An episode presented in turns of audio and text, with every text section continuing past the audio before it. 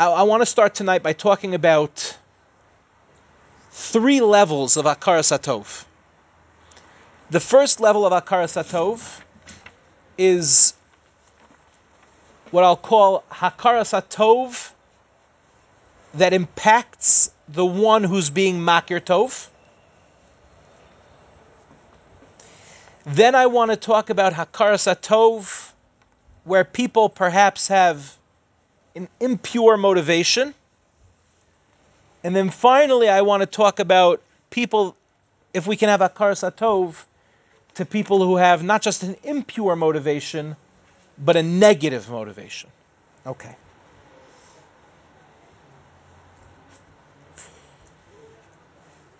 There's a lot of Midrashay Chazal on this issue. Yaakov Avinu sends Yosef to go check on his brothers. If you look carefully at the psukim, right, that's when Yosef ended up getting sold down to Mitzrayim. If you look carefully at the psukim, it's not exactly what Yaakov Avinu said. What did Yaakov Avinu say? He told Yosef, I want you to go check on your brothers and the sheep. And the sheep. Why does Yaakov Avinu want Yosef Atzadik to go check on the sheep? Sir Chaim Shmulevitz says that Yaakov Avinu had akaras atov to sheep. He had akaras atov to sheep. He made his livelihood off of being a shepherd. In the house of Lavan, Yaakov Avinu became a shepherd. Yaakov Avinu had akaras atov to sheep. Moshe Rabbeinu. Moshe Rabbeinu was told by Hakadosh Baruch Hu, "You're going to bring the makos." Aharon HaKohen is going to be the one to actually put his staff to hit the water and then the water will turn to blood. It'll be Aharon HaKohen that puts his staff in the sand that brings about the lice. Why was it that Moshe Rabbeinu, you know this, why was it that Moshe Rabbeinu couldn't hit the water? Why was it that Moshe Rabbeinu couldn't hit the sand? We all know what Chazal say. Moshe Rabbeinu could not strike the water because the water saved him when he was a baby. The sand saved him when he buried the Mitzri. So it's clear from Chazal that Chazal saw, and we'll, we'll, we'll, try to develop this concept. It's clear from Chazal that the notion of Akaras Atov is not a function of the person who's receiving Hakaras Atov. Because in the case of sheep, in the case of water, in the case of dirt, there is no Hakaras Atov that can be experienced by an inanimate object. Rather, it's clear from Chazal that a person must be a person. To be an Eved Hashem, a person must be someone who expresses Akar Satov. And I'll share with you, there's an unbelievable medrash. The medrash says that someone who's not Makir Tov cannot be makabel on themselves all Malchus Shamayim. We have to understand why that is. There's an amazing story. It's a story I grew up with. I don't know if it's a story that you grow up with, so I'll share it with you. Have you girls heard of Rav Gustman? Rav Gustman was one of the world's leading Talmidei Chachamim. By the time he was 18 years old, he sat on the Beis Din of Rav Chaim Ozer Grodzinski. Have you heard of Rav Chaim Ozer? Rav Chaim Ozer was the Gadol HaDor in Lithuanian Germ in Lithuanian Jewry and he's to sit on the Beis Din of Rav Chaim Moshe Grodzinski at 18 years old is, you know, Rav Gustman was an unbelievable genius.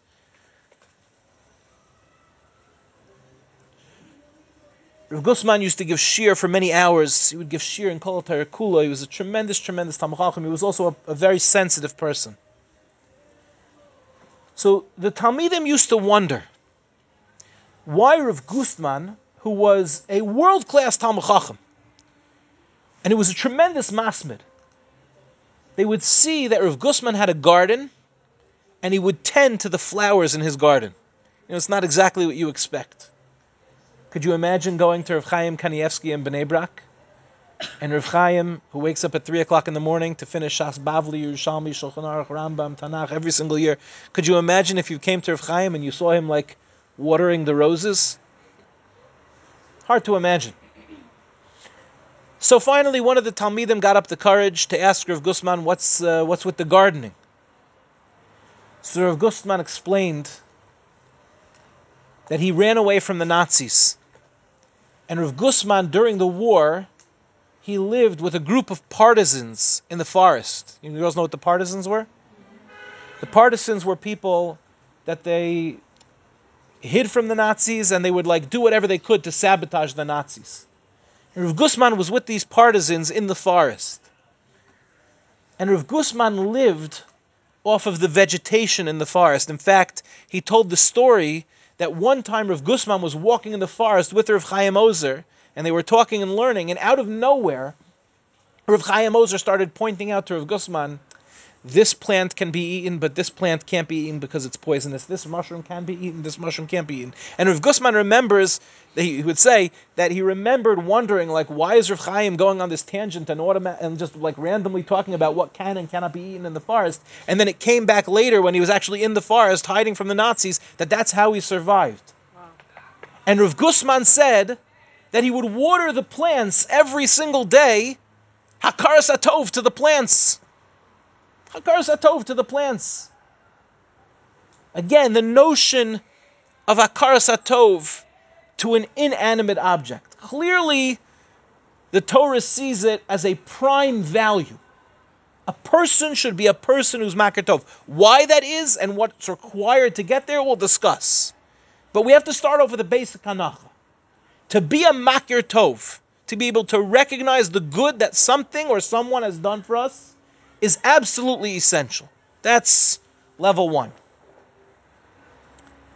Level two is a little bit more complex. Suppose a person is not trying to hurt us, but suppose a person has motivation that's not necessarily in our best interest, but lamaisa they do a good thing for us. Do we have to have a karsatov to them? What would be an example of this in the Torah? Hakadosh Baruch Hu comes to Moshe Rabbeinu and he gives him a shlichus. Go to Mitzrayim, get your people free. Except Moshe Rabbeinu does not listen to Hakadosh Baruch Hu right away. What does Moshe Rabbeinu do first? Anybody remember? Again, it's so hard because we don't necessarily, you know, read these things inside. We should take the time to read them inside. If Hakadosh Baruch Hu, imagine girls, if Hakadosh Baruch Hu came to us and he said, "Go do this," would you stop off and do anything else first? No. no of course not. And if if Moshe Rabbeinu does, then it must mean that it was essential that Moshe Rabbeinu could not fulfill his shlichus to Hakadosh Baruch Hu until he did this thing first. So what does Moshe Rabbeinu do? And he go, what, what does he do first before he goes to Paro? He goes to his father-in-law Yisro to ask permission to say, "I was told by Hakadosh Baruch Hu that I have to go to Mitzrayim." Why? So the Medrash explains that Moshe Rabbeinu said to HaKadosh Baruch Hu, of course I'll do your shlichus, but first I need to pay my respect to my father-in-law because he took me in when I had nowhere else to go. Wow. There comes along the Sifsei Chaim, Rav Chaim Friedlander, and he points out as follows. What was Yisro's motivation in taking Moshe Rabbeinu in? First of all, what had Moshe Rabbeinu just done? He just saved his daughters. So he was in debt to Moshe Rabbeinu. And secondly, Chazal make it clear that why did he want to take in Moshe Rabbeinu? Because he said, I finally found a good son-in-law. So this was really in Yisro's interest. He was not sitting and thinking, I have an opportunity to bring in a refugee into my home and to open up my house. He had a selfish interest in mind. You know, imagine I had over a guy from Mevaseret. Imagine I had him over for Shabbos. Not because I'm such a Baal Chesed, but because he was one of the good ones. And I'm thinking to myself, I should build a close kesher with him because I got daughters, you know? this is why I don't have boys over so much, you know? Yisro was not coming from this altruistic perspective of let me take in a refugee. He didn't have borders. He wanted a son-in-law. And yet, says Rav Chaim Friedlander, Moshe Rabbeinu felt, listen to this, Moshe Rabbeinu felt that he could not have the mission of HaKadosh Baruch Hu be fulfilled through him until he went to Yisro. What's the pshat?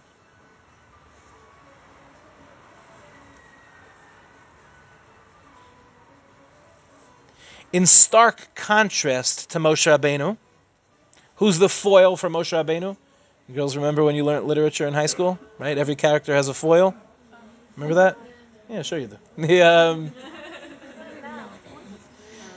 who's the foil for Moshe Rabbeinu? Who's the opposite personality of Moshe Rabbeinu in the Torah? Sorry, Paro. And it's interesting because who is Paro? Paro embodies the epitome of, of being a kafui tov. Where do we see that? What's the very first thing we see about Paro in the Torah? When it came to the story of Moshe Rabbeinu and Shmos, I mean. He didn't remember Yosef. What does Rashi say? He acted as if Yosef didn't exist. Imagine this. A person comes, he saves your entire kingdom. He saves your entire malucha. Without Yosef Atzadik, Mitzrayim would have been finished. If the famine had come and they had nothing, the people would have left. Paro's entire malucha came because of Yosef. And then what happened? Not that long afterwards, who is this Yosef? What have you done for me lately, Jews? And now the Jews are a threat. If Paro embodies being a kafui tov, then in order for Moshe Rabbeinu to succeed in his mission, what does he need to do? He needs to be the ultimate in akara satov. Why is that? We're going to answer that question soon. But there's a third dimension. Up until now, we've spoken about Hakar Satov to inanimate objects that have no intentions. We've spoken about Hakar Satov to people that have not our best interest in mind. It's self-serving. And yet still we see that Moshe Rabbeinu had Hakar Satov. Now we'll talk about a third dimension. Can we have Hakar Satov to people that not only did they not have our interest in mind, but they had the opposite. They had a negative interest. And yet what they did served us anyway. And once again, we come to Moshe Rabbeinu. Moshe Rabbeinu comes and he sees that the daughters of Yisro are being attacked by these shepherds. And he saves them. The daughters go to Yisro, and what do they say? Strange language. Ish Mitzri Hitzilanu. We were saved by an Egyptian man. The Medrash takes note of the fact, it's Medrash and Shmos Rabbah, 132, you can look it up. The Medrash takes note of the fact that Moshe Rabbeinu is called an Egyptian. One would not necessarily identify the ultimate prophet in Klal Yisrael as, a, as an Egyptian. Strange language. So the Medrash says an unbelievable thing. Mashal davar doma. What can this be compared to? It can be compared to a person who was bitten by a lizard. And the person runs down to the river to quickly wash out their wound. Make sure that the poison doesn't go in. And while they're at the river, they notice there's a child that's drowning. And because they're at the river, they jump into the river and they save the child. They pull the child to safety, and the child turns to the person and says, Thank you for saving me. And the person turns to the child and says, Don't thank me, thank the lizard that bit me. It's to the lizard that you should have Akara Satov. Because if the lizard would not have bitten me, I would not have been in a position to save you. This, says the Medrash, is what Ish Mitzri Hitzilani means. Moshe Rabbeinu was having a conversation. This is the subtext. Moshe Rabbeinu was having a conversation with the daughters of Yisro. They had just finished being saved by Moshe Rabbeinu, and they turned to Moshe Rabbeinu and said, "What? Thank you so much for saving us." And Moshe Rabbeinu says to them, "Don't thank me. It was Ish Mitzri. It was an Egyptian that saved you." Because had I not seen that Mitzri that was hurting that Jew, I would never have killed that Mitzri. I would never have been forced to run away. And as a result, I never would have been in a position to save you. So you, the daughters of Yisro, should have a Tov to the Mitzri that was hitting that Jew. Now, certainly, the Mitzri that was hitting that Jew, and by the way, anybody know who that Jew was? Um, who was the Jew? That bad person. That's correct. Aviram. Dasan and Aviram. In fact, the fight the next day that Moshe Rabbeinu saw was between Dasan and Aviram. If you want to learn more about that, I can uh, explain more at a different time. But not for now. But, so let's understand this. There's a Mitzri. That Mitzri is going to kill a Jew. By the way, the reason the Mitzri was going to kill that Jew is because he wanted to take his wife. So there's a Mitzri who wants to kill a man to take his wife. I think we can all agree these are not the noblest of intentions. And yet Moshe Rabbeinu says, You, the daughters of Yisro, must have Akar Satov to that Ish Mitzri. That is a wild medrash. Do you girls realize the implications of this medrash? It means that the daughters of Yisro should have Akar Satov to somebody who is intending to do something terrible. Now, a disclaimer for all of this it goes without saying, which means it has to be said. It goes without saying that when we talk about Akaras Atov, primarily what we mean is Akaras Atov to the Ribono Shel Olam. That is Davar Pshutim Ad Ma'od. And if I'm not speaking about it, it's because there's a baseline expectation that one will have Akar Satov to their Shalom. The question is, can we have Akar Satov to their Shalom's Shluchim? That's the question. So before we answer that question, before we go back there, I just want to explain why is it that Akar Satov is such a central midah, perhaps the central midah, to being Mekabel Ol Shamayim, that medrash that we said in the very beginning. Why do we see that it's so central that Chazal obligate us to have a Hakar Satov to an inanimate object? To a person whose motivation may have been self serving, and even to someone whose motivation was negative. It goes back to Adam Arishon. Adam Arishon sinned. HaKadosh Baruch Hu comes and he says, What did you do? And what does Adam Arishon say? God, it's this woman you gave me. It's this woman you gave me. What does Rashi say? Adam Arishon was a kafui tov. Adam Arishon did not express his akar satov to Hakadosh Baruch Hu for creating a wife for him. At the very first chance he got, he said, "The thing you made for me was bad." To rectify the sin of Adam Arishon, what must a person have? He must have Hakar Satov, he must have gratitude. Where does gratitude come from? Gratitude comes from a posture of humility. There's a posture, there's two postures. There's a posture of humility and there's a posture of arrogance. A posture of arrogance does not allow us to appreciate what somebody else has done for us. Because a posture of arrogance is guarded by its very definition.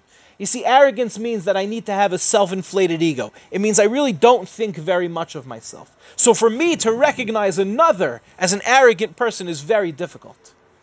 And you see that the, the yisod of arrogance is kochi yadi. I did it. It's me. It's a fear. If I recognize you, I empower you. I need to hold all of the power. That's why Paro in his essence was a kafui tov. Paro in his essence was terrified. He was, it, was, it was built in a worldview of fear. We must deal intelligently with these Jews. Why? Because they could overtake us.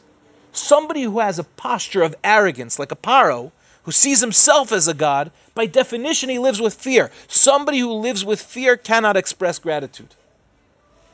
And that's why the number one midah you should be looking for in a husband is a humble person. Because an arrogant man will not be able to recognize the insane amount of work that it takes to be a Jewish mother. And we all need, we all need recognition. And so there's a posture of arrogance that exists that I can't see what you did because if I do, it's like you could imagine such a person. He's like, I would say thank you, but then if I say thank you, she's going to have something on me. You know what I mean? I don't want to. I don't want to recognize that she's done something because then if she, she'll have something on me. There's a fear that exists. Humble does not mean adel. You know what I mean by that? Yeah. It's not humble per se to be this person. You know what I mean? It's, that's not humble. A, a loud person could also be humble, or at least I hope that's true. Isn't it wonderful to be giving this shiur and to be hearing the music in the background at the same time? Humble does not mean lacking confidence. In fact, I would say that a person that lacks confidence is not humble. Humility is a posture of recognizing that everything comes from the Aibishter. Everything comes from HaKadosh Baruch Hu. Which means that if I'm truly humble, what do I have? If I'm truly humble, I know that I have everything that I need and there is no fear. There is no fear. So I'm able to recognize that you've done something for me. Which means at its core, what is Hakaras Hatov? It's a connection to HaKadosh Baruch Hu. In other words, what's the litmus test? We all want to serve HaKadosh Baruch Hu. We can either be humble like Moshe Rabbeinu, we can be arrogant like Paro. What's the litmus test to see if you're truly humble or if you're in a posture of arrogance? Are you a person who recognizes and expresses gratitude when you have the opportunity? And look how far Chazal took that concept. Hakaras atov to an inanimate object, Rav Gustman watering the plants. Hakaras atov to somebody who did not necessarily have your interest at heart, self-serving, and even hakaras atov to somebody's to somebody whose motivation was terrible, but lamaisa it ended up in something good. Of course, like the Chovos HaLevavos says, of course, that person was only a shliach. The Mitzri was deserving of a, of a karsatov only because HaKadosh Baruch Hu made him the shliach. Nevertheless, we have to have a karsatov.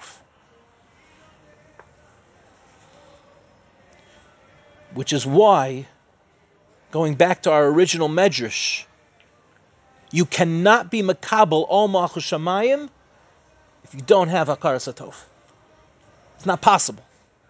It's not possible. The stories of Gedolei Torah and the Hakaras Hatov that they had and the extreme length that they went to to express their Hakaras Hatov, literally hundreds of stories, thousands of stories. What does it mean for us today? Can we be sophisticated enough to have Hakaras Hatov to Medina Yisrael. I would like to suggest that again, it goes without saying, but we should say it because we must say these things. Of course, we should have Hakadosh, uh, we should have Hakaras first and foremost to Hakadosh Baruch Hu. Anybody who does not recognize the value of what we have is simply not opening their eyes. And if I had to critique, maybe critique is too strong a lashon. Maybe not. If I had to critique some of today's youth, I would say that perhaps some of us have taken this for granted. We grew up where coming to Eretz Yisrael is not a big deal. The Kotel is like Cinderella's castle at Disney World. Kever Rachel is like the teacups. We come, we come for summers, we go on programs, mechlalet, we came for our bar and bat mitzvahs. We come for family vacations, we come to visit relatives. It's not a big deal, a couple thousand bucks. You're on a flight, you're here, it's no big deal. It's not like we have to take a boat. My grandparents took a boat to Israel on the high seas. like with seasickness. Like that's a real thing. Can you imagine having to come to your year in Israel on a boat? Quarantine is a joke. What was that? Yeah. That's a classic seminary question. Maybe I'd come on a boat, but if I could bring four suitcases, you know, like. Guys have the same issues, but then they bring meat. You know, it's like a different thing. I'm sure the barbecue was delicious, but it's not Abeles and Heymann hot dogs. You know what I mean? It's uh... when I come back, when I when I go to America for yeshiva, so I try to chop certain cities, and I try to stay away from other cities. My intentions are far from noble. I like to go to Chicago because there's a deli in Chicago called Romanian. So I like to I like you're, you you okay. So I come back with a suitcase full of Romanian. My kitchen looks like a deli, you know, with like salamis hanging down. My I like to go to LA to get Jeffs and Pats, right? I don't like to go to Memphis. I don't know why, you know. Actually, there's a, this is a. uh, you're not gonna sell me on Memphis. I like the Jews in Memphis, just not the food, you know. Dallas, they have good barbecue. Okay, and this is this is gonna take us to a bad place. Yeah, I like New York too.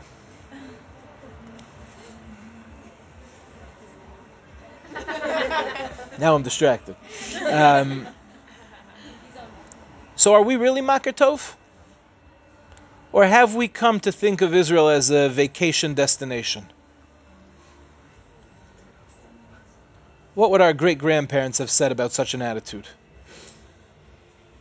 What would our great grandparents in Poland in 1933 have said if we could say to them that in 2021 we were going to be sitting in a backyard in Beit Shemesh in Israel, safe, learning Torah. Yeah, but like, I don't know, it's like so much more comfortable in America. What would they have said? I know that's a little bit of a harsh musser, but it's something to hear once in your life. Do we really have a Karsa Tov? Are we just taking it for granted? Maybe push the envelope a little bit further. Do we have a Karas Atov for the shluchim that HaKadosh Baruch Hu sent? And yes, there are problems. It's far from a perfect system here.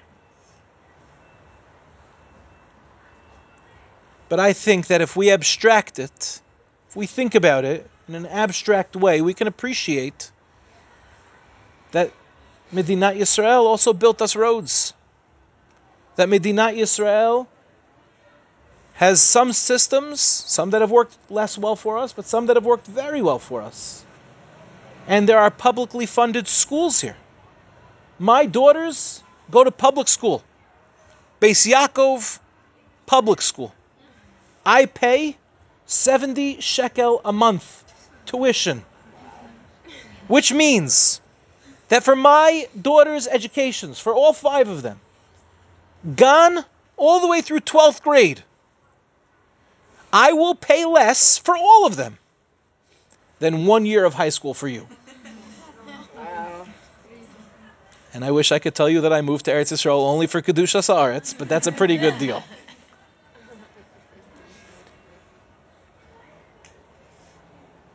So there has been a tremendous amount of good that has come from this institution.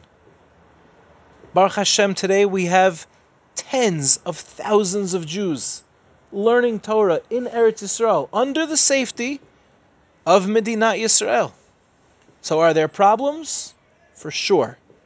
Should we pay attention to those problems? Absolutely. And we should vote with our feet.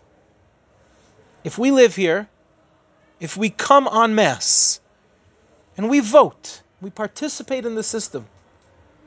We can and we are changing this system. And Baruch Hashem, sometimes the shluchim from the Ribono Shel Olam are less than pure. This week's Haftorah. This week's Haftorah. The, the four Mitzorim, the four lepers that brought about the Yeshua. If you don't know what I'm talking about, go look in this week's uh, Haftorah.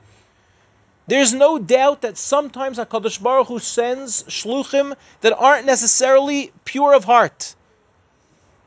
But we can and should appreciate, on an abstract level, we can appreciate Ish Mitzri Hitzilanu.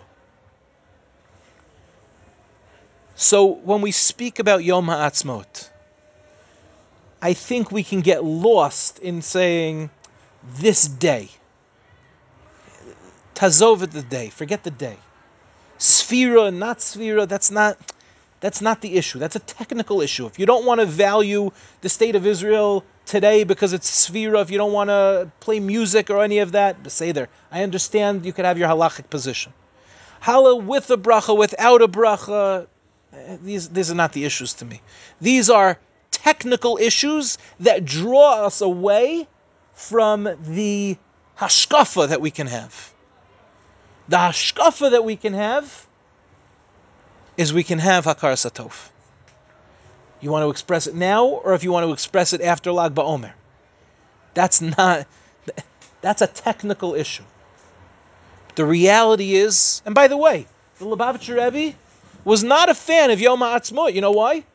He said we should be celebrating Yom HaAtzmaut on Shavuos because we have to send a message to the world. The world says, Listim "Listematem, you are stealing Israel." We should celebrate Yom HaAtzmaut on Shavuos, said the Lubavitcher Rebbe, because then we could say in the Torah it says that the land is ours. A good chap. But the point is not to get caught up in the minutia. Should it be today? Should it be a different day? Should I say Hallel with a bracha, without a bracha? Leave me alone. If you're fighting about, well, you didn't say Hallel with the bracha, or you, or you said Hallel, but you did, but but but you, you only said it after davening, or in davening, or you didn't say Hallel, or you said tachanun, or you didn't say tachanun. Leave me alone. You and I are not having the same conversation. You're talking about technicalities. I'm talking about something much more important. What is our position when it comes to this unbelievable gift that HaKadosh Baruch Hu gave us? I'll leave you with this thought, and then we'll open it up to the question and answer. Every day in davening we say, "V'sechazena einenu b'rachamim." The simple understanding is, return us to a state of redemption that we should be zochet to see redemption. But I heard a beautiful pshat. I forget who said it. V'sechazena einenu, return our eyes so that we should be able to see that geula is happening all around us. I don't know if Medinat Yisrael is Reishit Tzmichat Geulatenu or not. To me, again, to get involved in those types of issues takes away from the Hakaras Hatov that we can have. I don't like to get caught up in minutia. But one thing for sure, girls, when I look out my window and I see that Eretz Yisrael is being built, oh, Baruch Hashem, firecrackers. It, it, wouldn't be a good it wouldn't be a good Yom Ha'atzmaut without music in the background and firecrackers in the distance. Girls, you're not going to see it. It's Israeli firecrackers. They don't actually go off. They just make loud noises. When I look out my window and I see them building all of Ramat Beit Shemesh Gimel, something is happening. And if you don't see that, then you need to have your eyes examined.